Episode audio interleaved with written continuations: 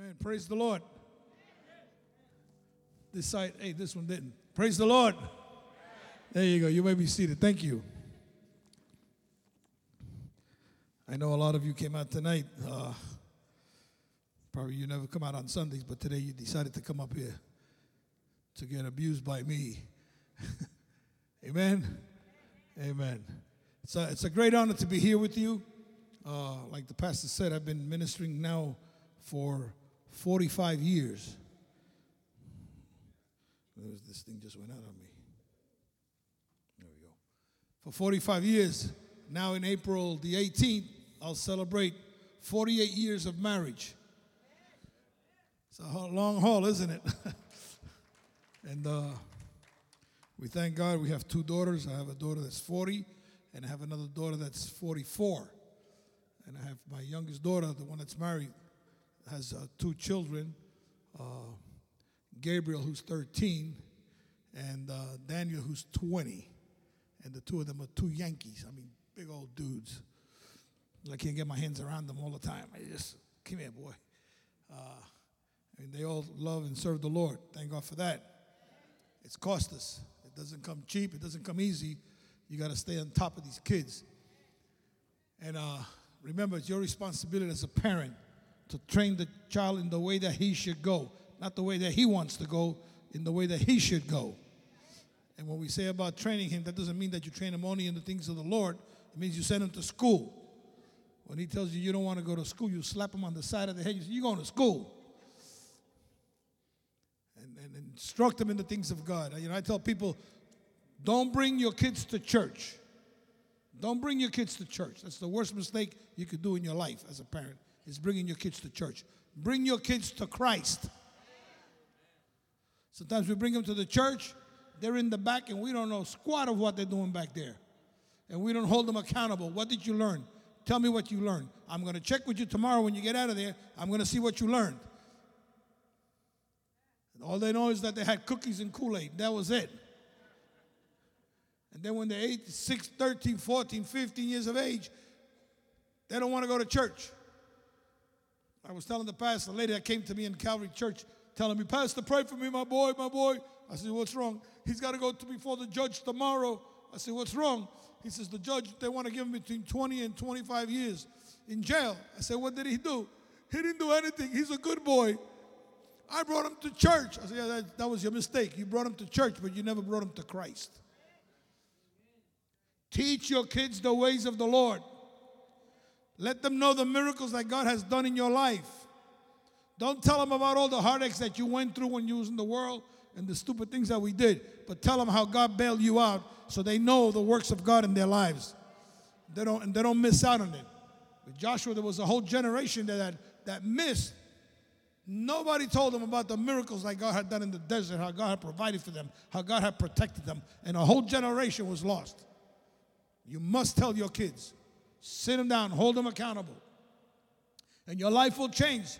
It's better to sacrifice now than have to sit down later on and cry because your kid is in jail, he died, or something happened, and now the world caves in on you. And then the question that comes in your head is, Where was God? Why God? God is exactly in the same place where you left him. That's why you got to hang on to the Lord. He is your refuge, He is your covering. Plead the blood of Christ over your children and yourself and the household, and, and you'll see that God will help you.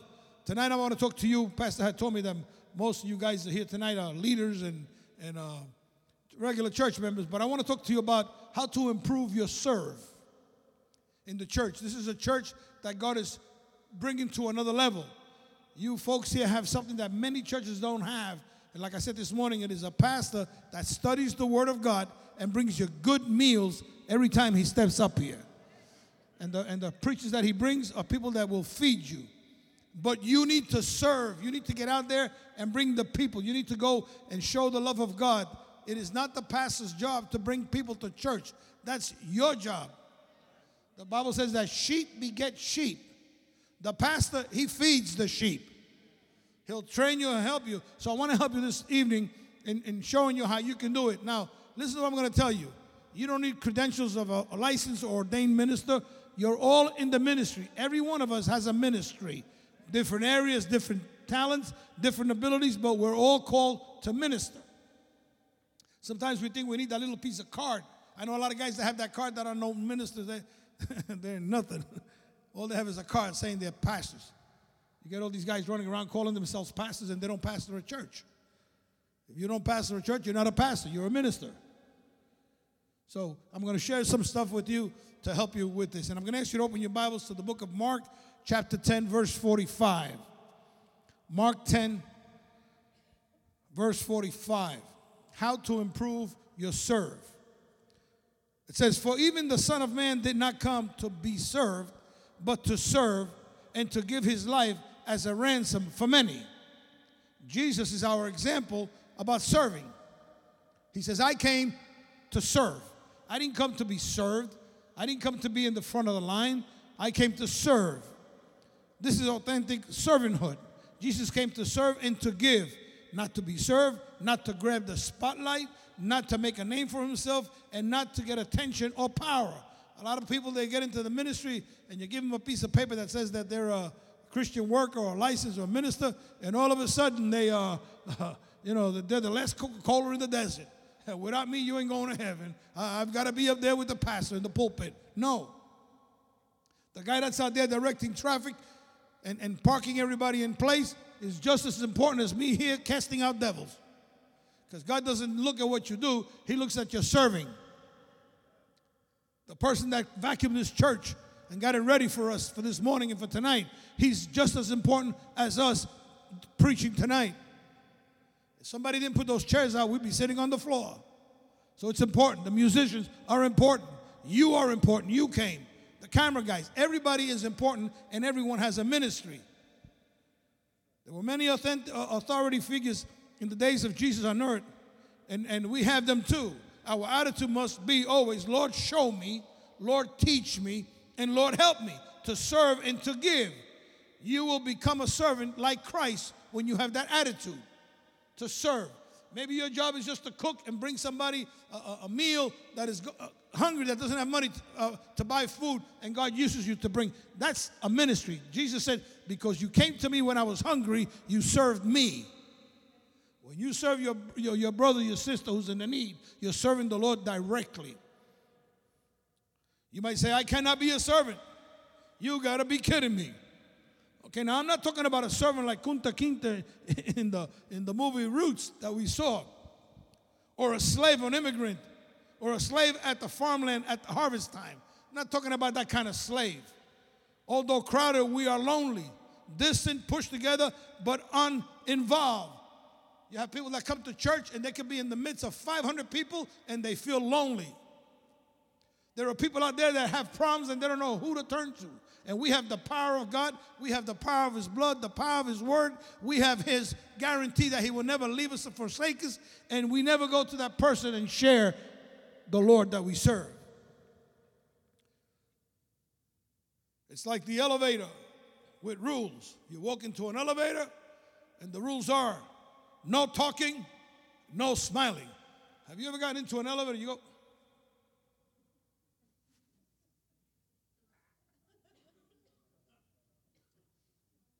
Sometimes we come to church and we think we're in an elevator. Me, I'm always goofing around, so I'll walk into an elevator and I'll be standing in the back and I go, and, go, and everybody starts looking. I start looking too. Share the joy of Christ with somebody else. Share your smile. Good morning. Good afternoon. I mean, when I left New York, you know, New York is a rat race. It's, oh, go, go, go, go, go, go. And when I went to the to Alabama, of all places, the Lord takes me to Alabama. You know, God's got a sense of humor. And I go in there, people are very friendly there. And, and I'm standing at the post office to buy some postage. And the guy back in front of me looks back and says, uh, How you doing, sir? None of your business how I'm doing, dude. I'm from New York. and I had to learn in church. I went to church, and the man, how you doing, brother? And hugged me. Oh, what's wrong with this guy? Get out of here, man. He's hugging me. Bunch of, yeah, that's exactly what I said. Learn to share the love of God. Learn to hug the person. Sometimes that hug can be the biggest ministry that you can give to that person without saying a word, without saying, touch, love you, man. Minister, give it. You got it, now give it to somebody else. Elevator, no eye contact.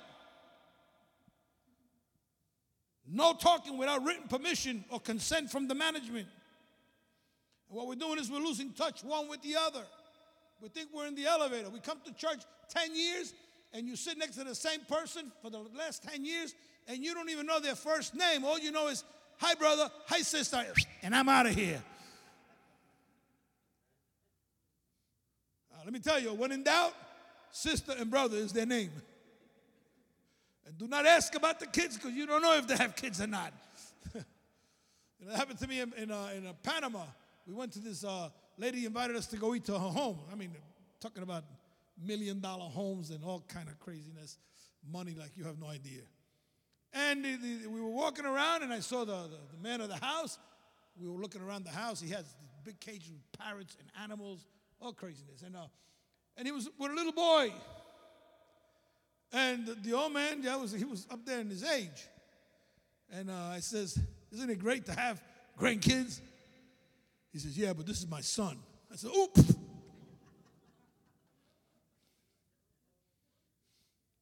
So I learned that from now on, every time I see a nice little boy, nice little girl, you don't put a title on it.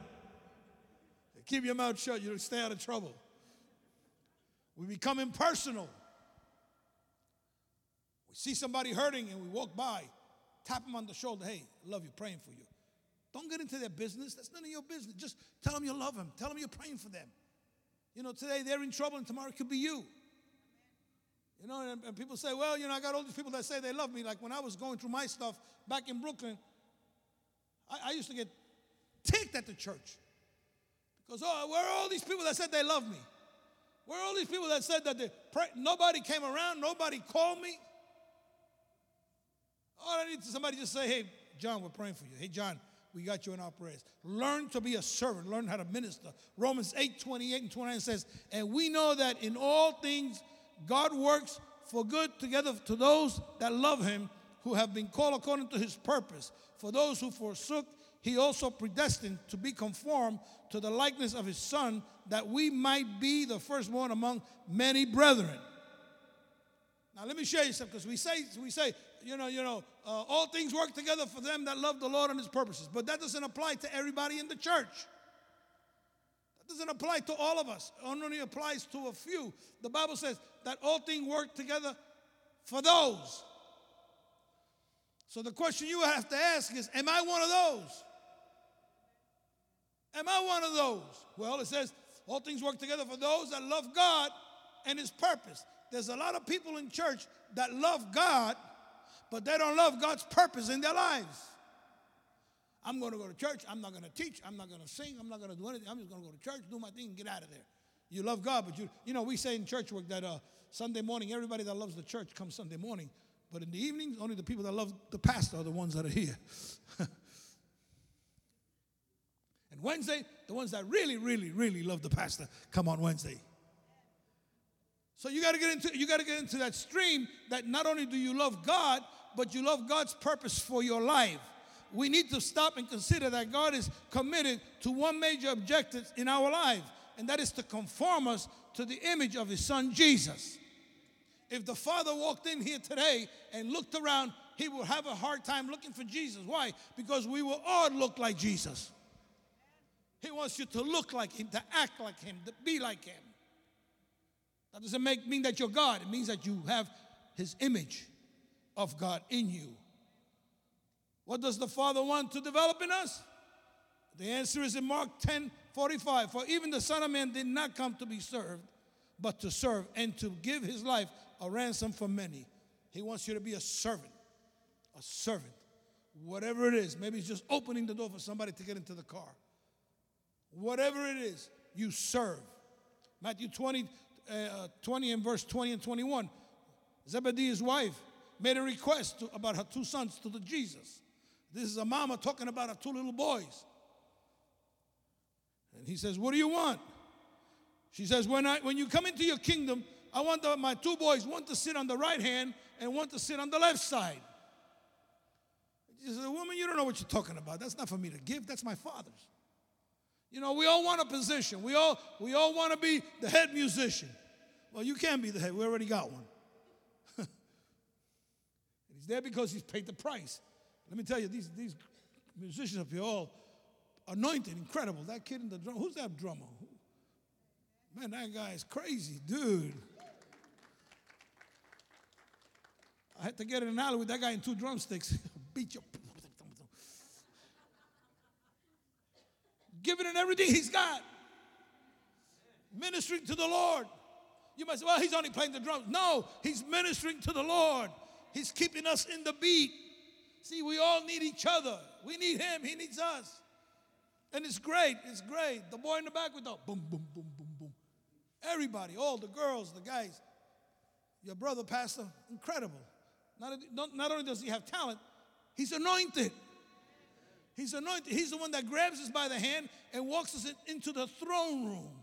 So that when you get there and the pastor comes to preach, or whoever's going to preach, the word of God will fall in the good ground of your heart, take root in due season, produce a harvest. See, we all need each other. The girls that are singing up here. That's why the enemy attacks so much the musicians. Because he knows, you see, first of all, he's jealous because that used to be his job.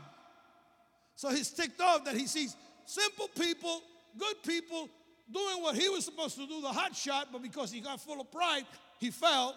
And now he comes against the musicians. That's why, church, you must constantly be praying for your musicians. The enemy always attacks them. You know, musicians are strange people, all of them, even the one that's anointed. yeah, there's no exception. They're very sentimental. They get ticked off real quick. Because they're artists, they're creators. You get these guys that come to church. Pastor, can I play the drum? Sure. Can I play the guitar? Sure, go get up there, talk to them. And then because you don't let them play one service, I'm going to go to another church that appreciates my talent. We appreciate your talent, buddy. We just don't appreciate your attitude. I need to get you in a box with the drummer so that he can straighten out your attitude.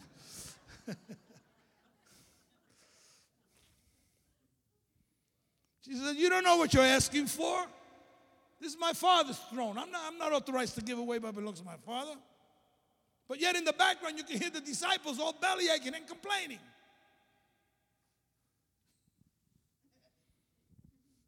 They want to give that spot to them, and that's the spot that I wanted. The ten of them became indignant, belly aching. It's like when Peter's in the boat. And Peter says, Who there? Who there? Who's that on the water? It's me, Jesus. If it's you, Jesus, cause me to walk on the water. And this yo yo, you know, I want to find out in what movie or what book did he see somebody walk on the water? Then he turns around, okay, here I go, buddy. And he out of the boat and he walks out, starts to walk on the water. Meanwhile, those 10 other idiots in the back are gossiping and belly aching and complaining. There's Peter, the show off, always opening his mouth, always mm, everything. understood that word, right? But that's what God is looking for people that will dare to move on His command and serve. And in the whole Bible, the only two people that walked in the water was Jesus and Peter. And those stayed in the back belly aching and complaining. Don't complain when you see God put a girl up here, a guy up here to do something, to do a part. God is doing a work in their lives. And Peter, even though he denied the Lord, and the Lord says, Hey, Peter, I got it covered. Don't worry about it, Bubba. And, and, and Peter became to be a strong man in the Bible. And Jesus calls his disciples to the side and tells them, The rulers of the Gentile lord over them the high officials exercise authority over them. But not so with you. Instead, you want to become great, become a servant. In Spanish, we say, El que no sirve, no sirve. If you don't serve, you're no good. You got to serve. I go to many churches, I mean, all over the world. Uh, now, the first week of April, I'm going to Singapore. I've been there, I don't know, three or four times already. Africa, India, Ghana, you name it, I've been there. And I go, and right away, Pastor, let me take your Bible. I'm not crippled. I carry my own Bible, dude. you know, they want to serve you. That's fine. Jake's been after me to try to carry my Bible. I don't know how long. and that's great and dandy. But I'm to serve. I was in a, in a church in Panama, 17,000 people. And they invited me to be the guest speaker for their Bible school graduation. That graduation was always done by an executive leader of the Assemblies of God that they used to bring in there. That year, the pastor said, I'm going to do it different. I'm going to get something. And they got me. So I'm, you know, I'm the little guy in the, in the platforms. So I woke up and I see all these district officials all real segment. Anyway, I got up, did my thing, God blessed. And then I sat down, and there was like 200 students that were going to graduate, and they had to go up like seven, eight steps to get to the platform, and then go around, come back, and then go back down again. And you know, the ladies, they, they had their, their cap and gown, and you know, girls know how to walk with a long dress, but guys, I mean, I don't know what you do at night, but you're not supposed to. guys have a problem with that. They get caught on the heel and they're going to trip. And I'm looking at this. One of these ladies is going to trip on that platform and is going to hurt themselves. So I'm kind of looking around to see if one of the ushers or elder, somebody will get up and serve. So now remember, I'm the guest speaker. So I'm over there. Am I going to go? Am I going to go? Am I going to go? Am I going to go? I'm going to teach them a lesson. So I got up, What is stood right in the middle, and for 200 people that went up to get their degrees, I went up and down, up. And the pastor's wife, Dalise, tells me, John, you have no, I was totally ashamed. How can it be you were the guest speaker and you went there because it doesn't make a difference. I'm the guest speaker. What I do, I'm there to serve. Well, this was like 15 years ago till today. They have elders on both sides of the platform with white gloves, and anybody that goes up or anybody that comes down gets handled. You see, we taught them a lesson to serve. Doesn't make a difference. Whatever comes to your hand, do it. Do it. Just as the Son of Man did not come to be served, but to serve, you must do the same. Now, number two, becoming a servant. Be unselfish. America is geared towards selfishness. The horrendous trinity, what I call the horrendous trinity me, myself, and I. Me, myself, and I. Get all you can, put it in a can, and then sit on the can. That's the attitude. We don't share, we don't give, we don't help. It's me, myself, and I. We get attitudes, and God is not pleased with that. You see the advertisements. You can have it your way. Do yourself a favor. You owe it to yourself. Be number one. You deserve a break today. It's about you, you, you, or me, me, and me. Cannot be like that. We're in the family of Christ. We are to serve. Wilbur Rees wrote with sarcasm, he says, I would like to buy $3 worth of God.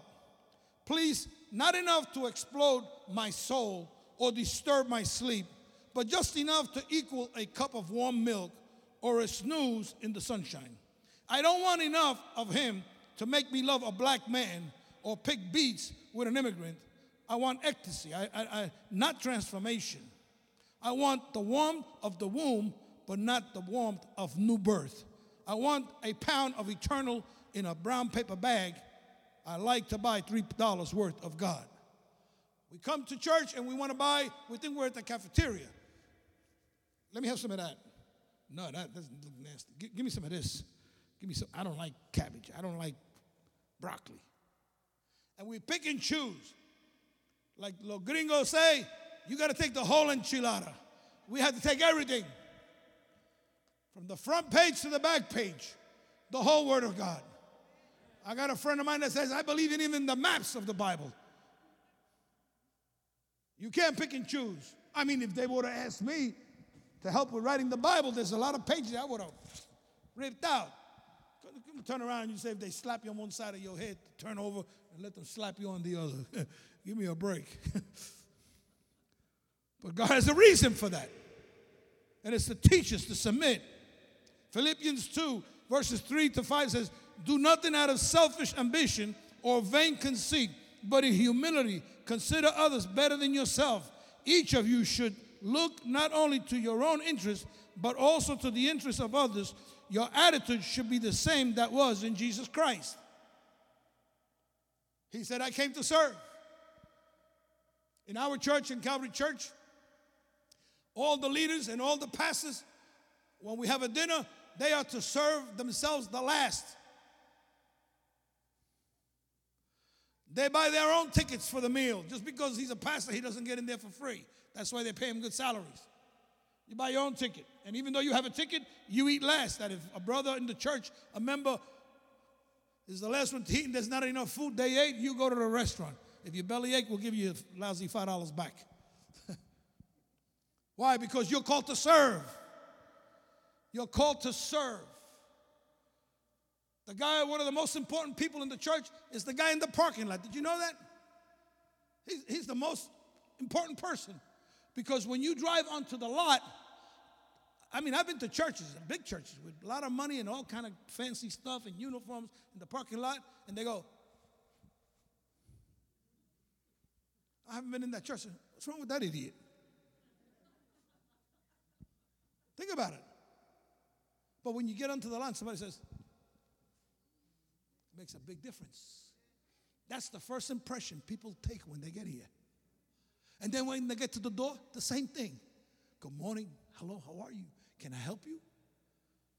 You know, these are sinners. They don't know. They come in here and they see us with our hands lifted up. They say, Oh my God, they're getting held up. These people are crazy. What's going on in there?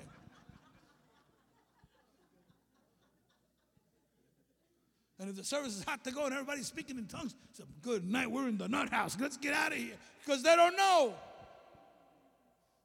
I've been to churches where I see people, I, I, you know, I, I'm a people watcher because that, that's my business, minister to people.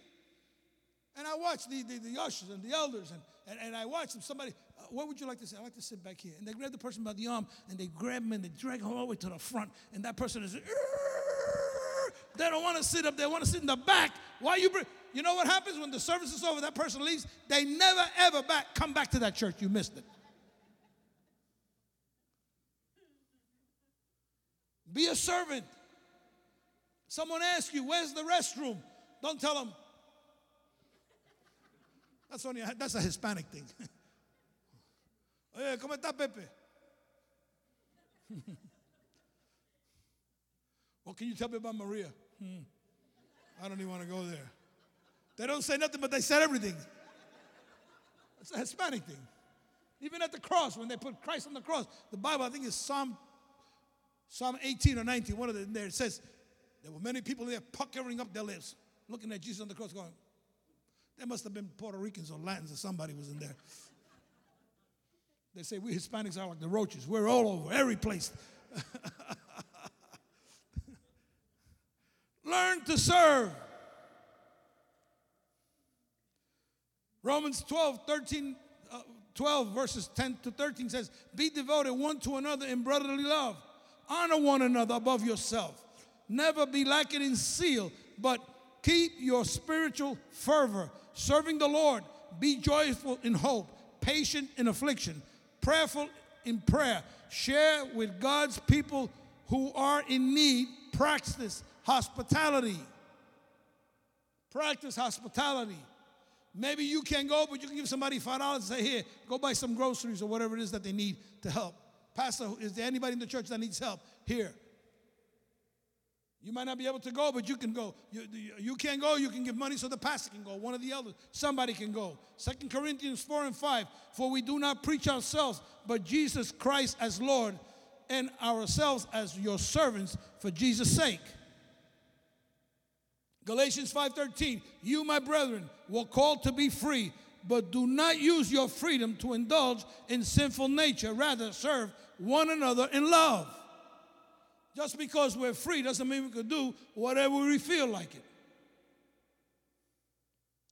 Learn to serve one another. I was in the hotel this afternoon and my wife calls. She cannot, uh, she has the deaf impairment in her ears. She has a, they gave her a cochlear implant inside her brain. They, actually found a brain. they cost $114,000 that dumb thing. It still don't work. But anyway, they put another aparato aquí, uh, uh, earpiece, 2400 bucks. So when I talk to her, I have to talk to her loud and I have to look at her straight because she doesn't hear. And the people in the church over there says, Pastor Delgado, why are you so mean to Sister Iris?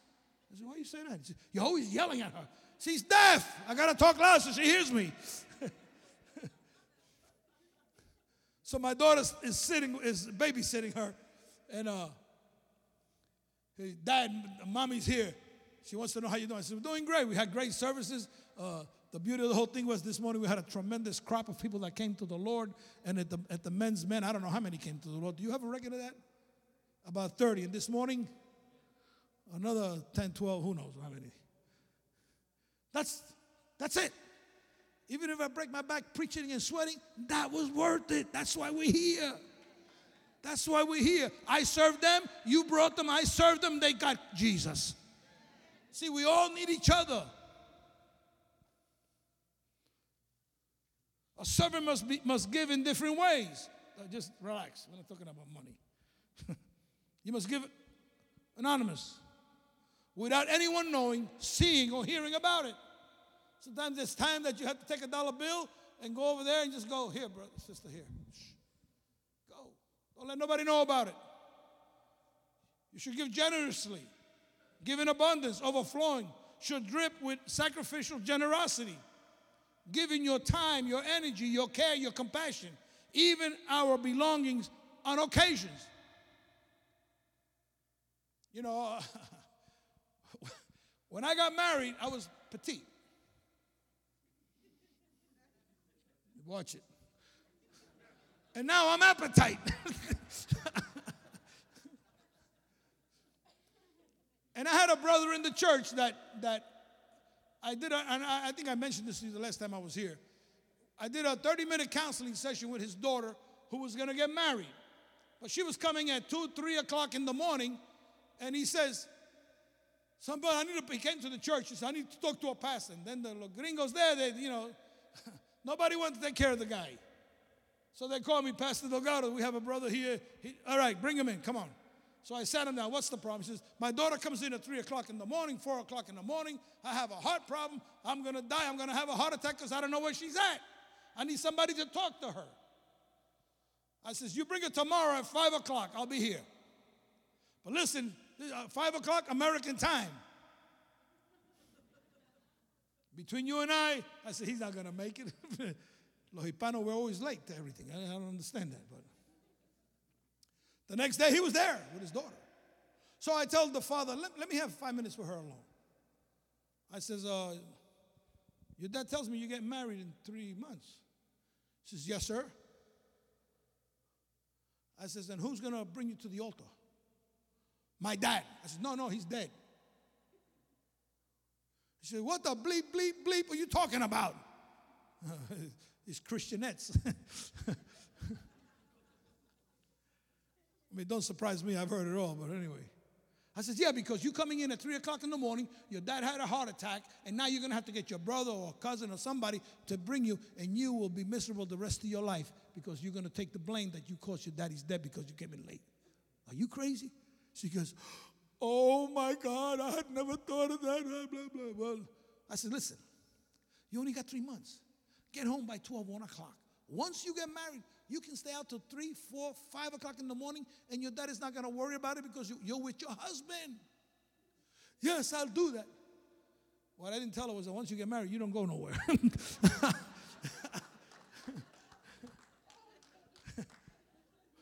well, I went and, and she followed instructions. They were happy. They asked me to perform the marriage ceremony. I went and did the whole thing for them.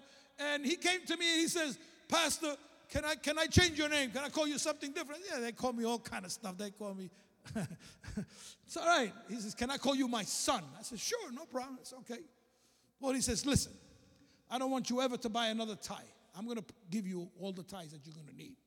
So I said, yeah, no problem, brother. You know, people in the church, pastor, they tell you they're going to do, and they don't do squat. they don't do nothing. So I just let it go. I, the church pays me a good salary. I don't need nothing. I'm good. So the next Sunday, I walk into my position. I sat right here in this seat here where I can control everything that was going on in the platform uh, as one of my responsibilities. And uh, when I look at the side of my seat, I see two little boxes, two tie boxes. Each box had a tie. Gianni Versace and Emilio ties, $165 each tie. And a $35 hanky to match. And I go, oh my God, this guy's crazy. So I go, Brother Pampa, come here. I says, man, this costs a lot of money. You don't have to do that. The church pays me good salary. You don't have to do that. What we do, we do it as unto the Lord. He said, no, no, no, no. I want to bless you. Okay, thank you. Hmm. Well, to make a long story short, two, three Sundays later, two more ties. Then my birthday came up. He says, When you get out of church, I want you to go to the car. I got something for you. And I went to the car, and he pulled out a suit. I go, Brother Pumper, yeah, here's the suit, and I got your little tie to match and the hanky. So I took it home, took it out. Said, uh, Honey, look what, they, what Brother Pumper gave me. And I opened it up, and you know, very expensive suits. You know, you, you, you guys that buy suits, usually your, your, your price on the suit is right here side of the sleeve. And the real expensive suits, the price is on the bottom of the lapel up here. That's because they want to grab you.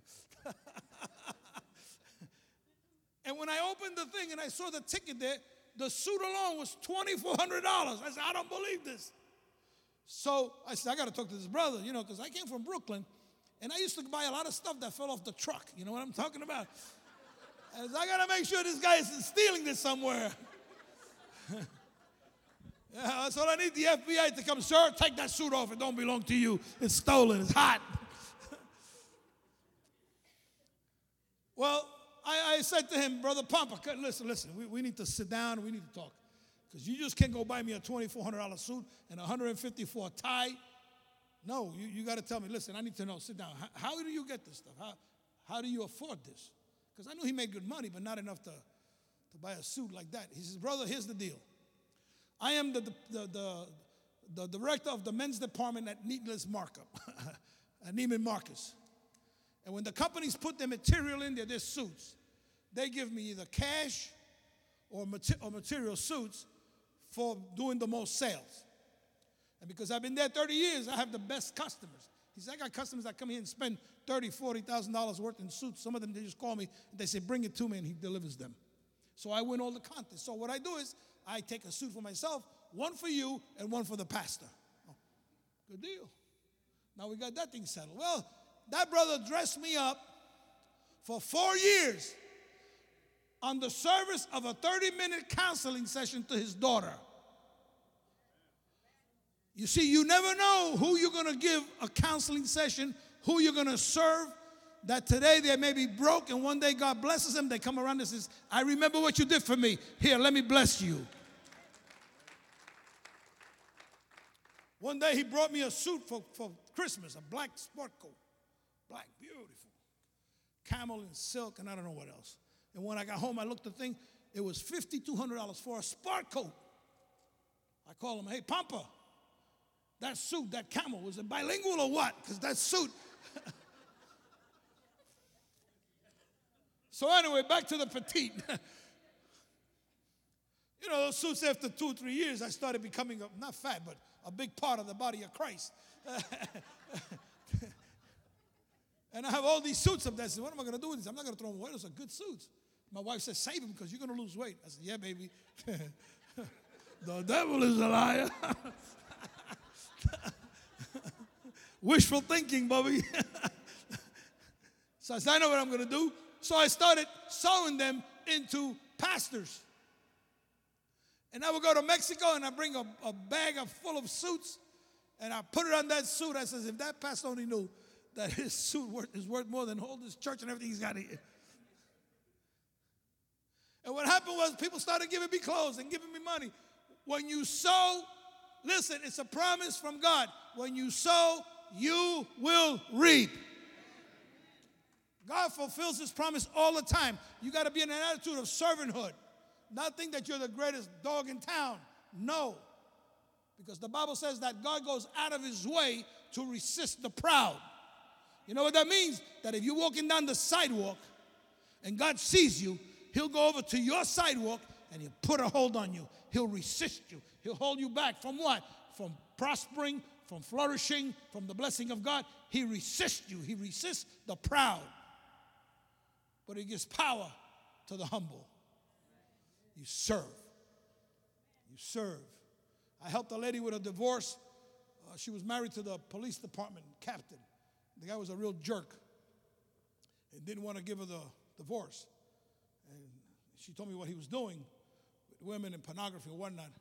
So I said, just send him a letter and tell him that if he doesn't give you the divorce, you're going to go put these pictures and you're going to hit it to the newspaper. He got, she got the divorce right away. and 10 years later, 10 years later, I went to Peru to minister, and the pastor says, I'm going to pay you your ticket, your hotel, and I'm going to give you an offer. I said, No problem. So I went there, I ministered, I don't know, like 10, 12 times that week. I mean, they squeeze you when you go to these countries. And when I got on the plane, he gave me the envelope. And because I fly so much, I'm executive planner with American Airlines, they automatically put me up in first class, regardless of how much I bought the ticket for. I said, let me see how much this brother gave me. And I opened the envelope. He gave me $200. The ticket was 900 And the hotel, he didn't have a credit card, so I put it on my card. He says, when I leave, you pay them in cash. Okay, great.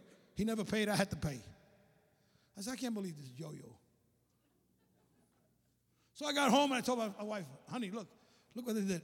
No problem. She said, don't sweat it. You remember sister so-and-so? Yeah. Well, 10 years ago, you helped her with her divorce. And, and, and, and she says that she didn't have a dime to give you to bless you for what you did for her. She says she's been working and making a lot of money, and that the Lord spoke to her last night and said, You need to take this money to John Delgado today. And she came last night and she brought this envelope. My wife gives me the envelope, I open it up. It was like $2,700 in the, the, the, cover, the, the offering, the, the ticket, and everything was already taken care of by God. God will cover you. When you serve, God will cover your back. He's got your back. Don't be afraid to serve. It's better that you make a mistake serving than not serve in order not to make a mistake. Because God will cash your check. Even if it's bad, He'll cash it for you. You know, you say, Well, I felt led the Lord to give this brother something or that sister. Maybe he was wrong, but God will cover you because He knows your heart. You wanted to do it to minister. So you give, you must give generous and you must give voluntarily. Second Corinthians 9 7. Each man should give what he has decided in their heart to give, not reluctantly or under compulsion, for God loves a cheerful giver. Give it with joy. Give it with joy. When you come up here to give your offering, don't come up here and throw the offering in the bucket. The Bible says that he that sows, it doesn't say he that throws.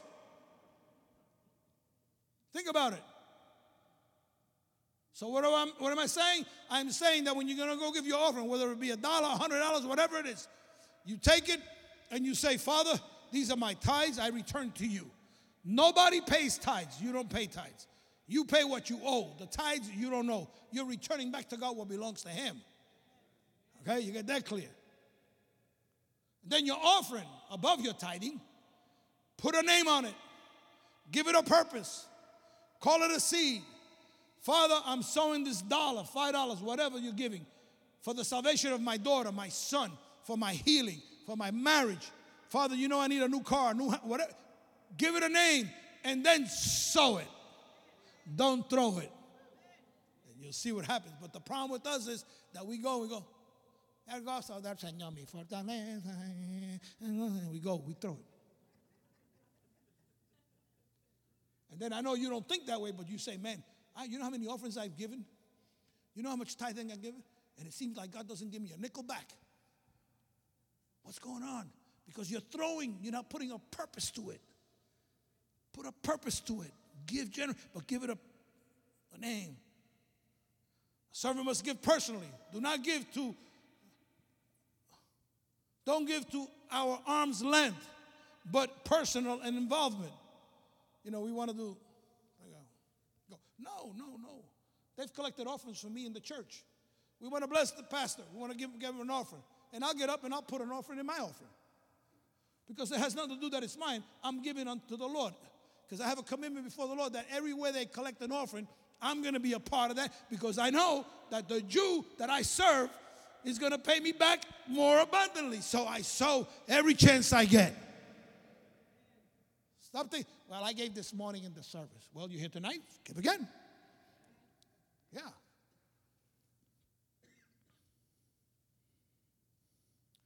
Authentic servanthood calls for people with passion, giving whatever without recognition, without reservation, without reluctancy, reluctancy, without restriction.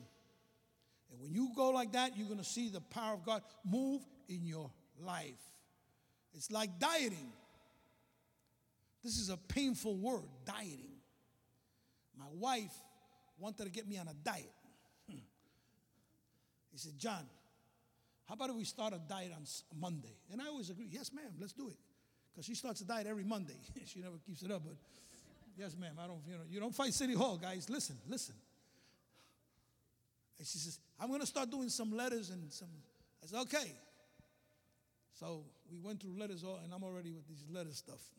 Me, you know, the problem with me is that I don't have a rabbit anointing. You know what I'm saying?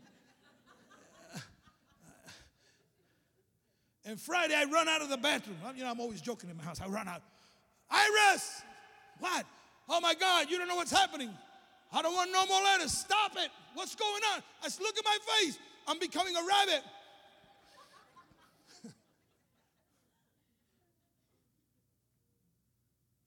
it's a 30 words diet. We all love it. This year, my resolution is to lose 10 pounds. Go to the amusement center where they have those curved mirrors so you can look yourself. That's the only way you're going to lose it. And it becomes a dirty word, especially when we, we add exercise and jogging. You know, my wife, we got married, my wife, in 48 years of marriage, she's only gained plus or minus 10 pounds. She plays with those 10 pounds. I said, Iris, this, you don't have to lose, you look good, man. You look hot. Like, cut it out. But she needs to buy an outfit to go jogging. yeah, right. Tennis shoes you know, $150 tennis shoes, $150 jogging suit. She tells me, John, why don't we join the club, the health club? No, no, I stay healthy out of there. I don't want to go in there. Don't mess with me. I do enough jogging around the world. I don't need to go there to jog. Leave me alone. The Bible says to be a cheerful giver. Put purpose in what you do a servant, with this I'm shutting it down. A servant is a forgiver. Listen, folks, the Bible says that if I don't forgive Pastor Isaac's offenses, God does not forgive me mine. That means that my salvation is in his hands. Until I don't forgive him, God doesn't forgive me. And I love your pastor. He's a great friend. But I ain't going to hell for him. You can forget it. so what do I do? I go to Pastor Isaac. Go to the person that offended you. But Pastor, you don't understand. I didn't do nothing. It was that. That's not your problem. Your problem is to go to that person. And I go to Brother Isaac. I said, Brother Isaac, I don't know if it was my fault, your fault, whose fault. The thing is that I want you to forgive me of everything that went down. Maybe he was the cause. But that has nothing to do with it. Bible tells me to go to him and ask forgiveness. So I said, Brother, forgive me. He has two choices. He can forgive me, or he, he can take the load of unforgiveness and deal with it with God. But I clean my plate, I'm free to go. As a servant, you must learn to forgive. Why do I tell you that? Because when you serve in the church, there are, I know I'm talking about the American church. In the American church, there are people that are nasty. They're rude, they're unkind and you do something for them and they, ¿quién tú te crees que tú eres? and they're going to offend you. They might step on one of your toes. So you, be, you have to be a servant that knows how to forgive. You have to forgive because God will forgive you. Ephesians 4 31 and 32 says, Get rid of all bitterness, rage, and anger, brawling and slander, along with every form of malice Be kind and compassionate one to another, forgiving each other just as Christ has forgiven you, forgiving your offenses, the desp- despisement, and everything that comes against you. You must forgive. And when you practice these things, you will find out that God starts to bless you. You go outside, and somebody outside is going to bless you. Somebody outside is going to. One, one time, I, I, I, I'm always my life. My wife and I were always serving and helping people. And we went out to dinner, and some guy jumped up and says, uh, uh, I said to the, to the waitress, uh, let me have the check. He says, it's already been taken care of. I said, who took care of it? He said, that table over there. Folks, before the Lord, I'm talking to you. The Holy Spirit, my witness. For seven weeks, for seven weeks, it, does, it didn't make a difference if I was buying a bagel and a cup of coffee, or a dinner, or a lunch. If I was with my wife, somebody in that restaurant will pick up my tickets for seven weeks. I got everything paid. Somebody would step up to the place. I took care of it. I took care of people that I didn't even know. There comes a time that after you've sown, God will give you the harvest. And I'm not better than you. You're not better than me. We're all alike. I just happen to have a, a, a, different position in the body of Christ, a certain a responsibility. But that doesn't mean that I'm better than you. God doesn't make the difference between you and me. Whoever serves, he blesses. He blesses. So learn to serve that uncle that you despise. that, that, that sister of yours that's a pain in the rear end, serve her. Learn to be a servant in your house. Start in your house. Your house is your ministry. Don't fight, don't argue. It takes two to tango. Don't tango with them. Leave them alone. You know, I got some nephews and my sister that between you and me, if they, if they never came to my house, I would say, Praise the Lord and praise the ammunition. But they do come over every time they have hurts or problems. So I put on a smile. What do you need, Lillian? Well, I need you to pray for me. The doctor said. I said, Well, stop smoking. Stop messing up. I need you to lend me $50. No, I, I don't lend, I'm not a bank. Here, I'll give you the 50 bucks, call it a day. Get it over with. Because if you lend it and they don't pay you back, you're always going to hold it against them. For a lousy 10, 15, 20, it's not worth it. Just give it to them. Let them go. Release them. God will give it back to you. Become servants. This church is ready and ripe to go to the next level. Your leaders are young, the church is young. God wants to use you. But the pastor cannot do it alone. He needs you to stand behind him. Pastor, what do you want me to do? I'm a painter. What wall do you need me to paint?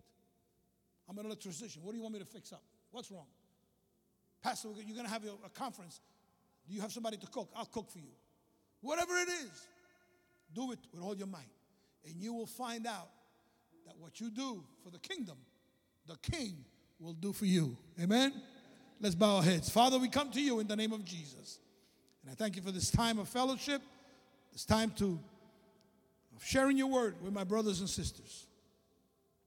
Father, I ask that your blessing be upon them. Give them strength, give them courage. Father, they have taken care of me. They have put me up in the hotel. They've taken me to eat. They've taken me back and forth. Father, your word, this, this, your, your word says that he who gives a prophet, that's one who preaches, a glass of water is entitled to a prophet's reward. This church has given me more than a glass of water. And I'm asking, Father, that you will reward them, that you will prosper them, that you will make a way where there is no way, that you will open doors where there is no door, that you will close the doors that they should not go through. Close the door, make it waterproof tight so they can't go. But open the doors that they need to go through. And if they come to a door that they should go through and they're afraid or not sure, Father, in your loving kindness, bump them and give them a little push through the door so that they'll know they're in your will. You're a good father and you want to please your children. I ask this in the name of Jesus. Amen and amen. God bless you. Thank you very much.